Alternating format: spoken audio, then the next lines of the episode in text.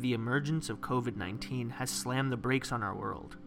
Cities are emptier as citizens are forced to quarantine, planes are grounded as travel restrictions are enforced, and millions are unemployed as economies are falling into recession. Many are left yearning for a return to normalcy. Yet the only way we can return to normal is by the emergence of a COVID 19 vaccine. The world must wait anxiously as the pharmaceutical industry races to develop this cure. The pharmaceutical industry is responsible for the discovery, development, and production of medications. In 2019, the global industry was worth $1.25 trillion, the size of the entire Mexican economy. It has the highest research and development investment of any technology industry, accounting for one-fifth of total R&D expenditure worldwide. Though it makes up only 7% of the world population, North America accounts for nearly the same total pharmaceutical sales as the rest of the world combined. To reach the market, a drug must pass many regulatory hurdles enforced by the Food and Drug Administration. On average, only one of every 10,000 substances synthesized in laboratories make it through all development stages, including human trials. And the few substances that do make it to market take up to 12 and 13 years. Because successfully developing a drug is so improbable, the entire process is prohibitively expensive for all but the largest companies. If a company doesn't have enough money to withstand several failed versions of a drug, it's not going to last very long in this industry. Now, what do these costs look like? To be approved by the FDA, a drug must pass three phases of clinical trials, and it can cost up to $8.4 billion just to advance the drug past phase 1. Beyond R&D, producing vaccines requires long production times, ranging from several months to 3 years. Facilities can cost between 50 to 700 million dollars, and the process development costs are highly variable. In fact, just the chemistry, manufacturing, and controls development for a vaccine exceeds $50 million and requires more than 80 years in human resources. As a result, companies need to pool their resources together, explaining why the United States has seen the pharmaceutical industry consolidate from 25 companies to just 5 over the last 30 years. And even with their pooled resources and large checkbooks, these companies still need external funding to bear these development costs. They seek taxpayer dollars and venture capital investments for half of their funding. Only 46% of this comes from sales. Vaccine prices are based on the maximum cost a customer is willing to pay, following the economic theory of price discrimination. Richer customers are charged higher prices because they can theoretically pay more, while less wealthy customers are charged less for the exact same drug. To support children and Medicare eligible people, the United States government purchases half of all batches of any given vaccine, providing a price floor for pharmaceutical companies. In fact, the United States recently announced that it would purchase 100 million doses from Pfizer and BioNTech SE for $2 billion, as well as 300 million doses from AstraZeneca for $1.2 billion. However, prices often don't accurately reflect people's ability to pay, as private health insurers continue to cut insurance reimbursements, forcing public health clinics to raise their prices. And this is just in the United States. Worldwide, economies have been heavily impacted by the COVID 19 pandemic. The International Labor Organization forecasts 195 million people will lose their jobs, and some forecasts predict a 32% decrease in world merchandise trade. According to the International Monetary Fund, this dip in economic activity will force per capita GDP to fall in 170 countries, with global GDP falling a whopping 3% by the end of 2020.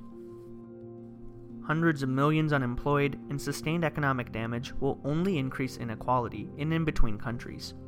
Increased inequality will lead to heightened levels of populism and nationalistic fervor, and globalization will come into question as governments around the world continue to support xenophobic narratives. The lack of international cooperation in response to the pandemic only makes the COVID 19 situation worse. Tensions between the United States and China continue to rise as the world's two largest superpowers point fingers at one another instead of cooperating. The United States has repeatedly alleged that the virus originated in a Wuhan laboratory, with Donald Trump even dubbing it the quote unquote Wuhan virus. Beijing adamantly denies this, and Chinese officials have recently casted doubt on whether or not the virus originated in China altogether. These allegations occur as both China and the United States increase their military presence in the South China Sea. In April, the United States even introduced the Indo Pacific Deterrent Initiative Bill, a $6 billion initiative dedicated to increasing military readiness in the Indo Pacific region.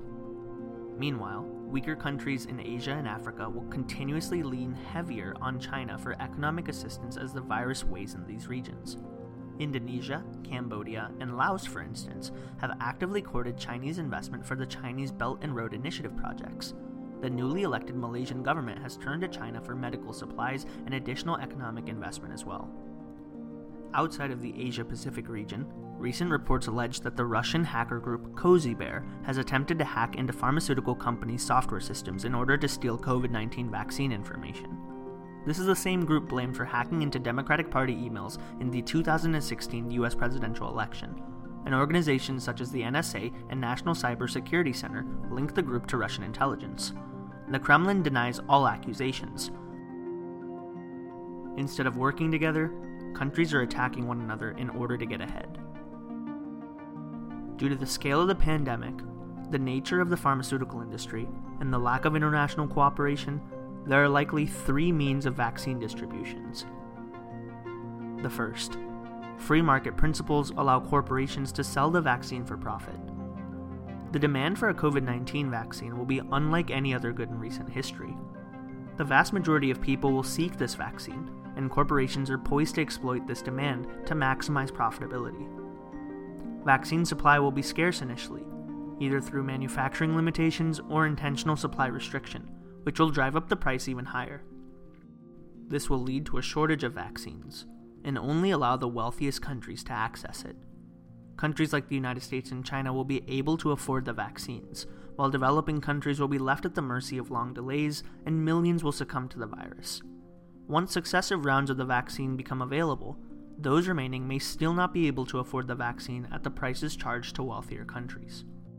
A corporation that chooses to maximize profit will have the blood of millions on their hands, as many will not be able to afford the vaccine for themselves. This will permanently damage their reputation, a consequence most corporations may be unwilling to bear. There will have to be another way to get vaccines to the masses.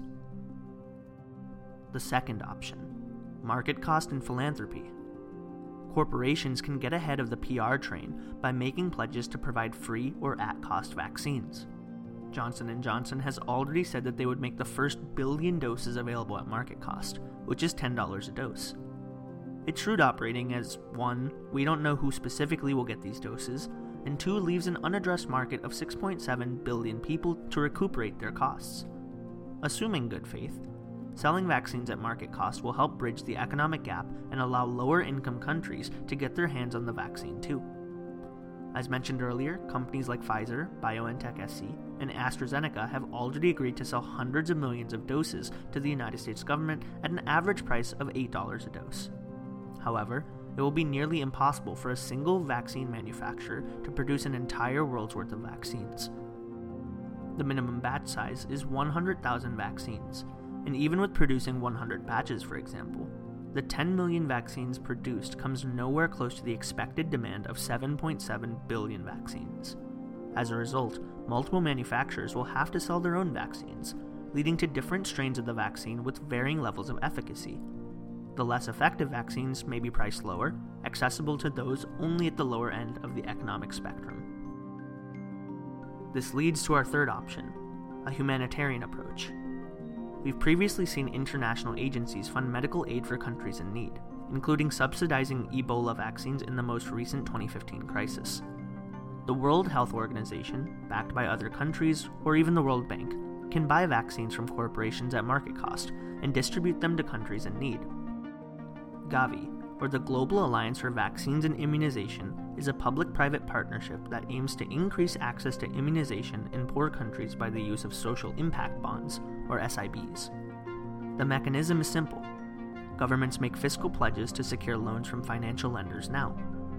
SIBs are also used to fund social initiatives without a fixed rate of return, and are instead contingent on the social outcomes listed in the terms of the contract.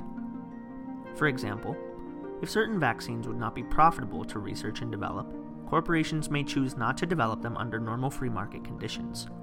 But SIBs allow vaccines to be researched which may not have great financial prospects but are necessary for the health and safety of poorer areas.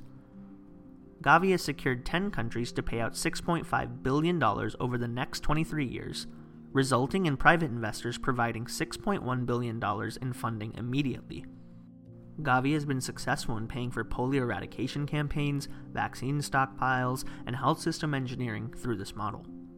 For a universal problem like COVID, there's no doubt that there will be many private investors willing to fund SIBs, which are backed by governments across the globe, in order to help those who are in need during the pandemic. To circumvent capitalistic greed and nationalistic competition that would leave those who can't pay behind, this humanitarian approach lends a hand to those who need help in these dire times. The varying complexities caused by COVID 19 make a difficult task in finding a vaccine even more difficult. Humanity must overcome fiscal, economic, and political challenges in order to defeat this pandemic. The cost of developing this critical vaccine leaves the burden on the shoulders of only a few large companies. Once developed, they will have the power to decide how the vaccine will be distributed ethically, if they choose to do so. Meanwhile, countries are choosing to engage in economic and cyber warfare instead of cooperating for a cure. In an unprecedented time, humanity is facing unprecedented obstacles. This is not only a race against COVID 19, but a test of our collective willingness to think about the long term and our morality.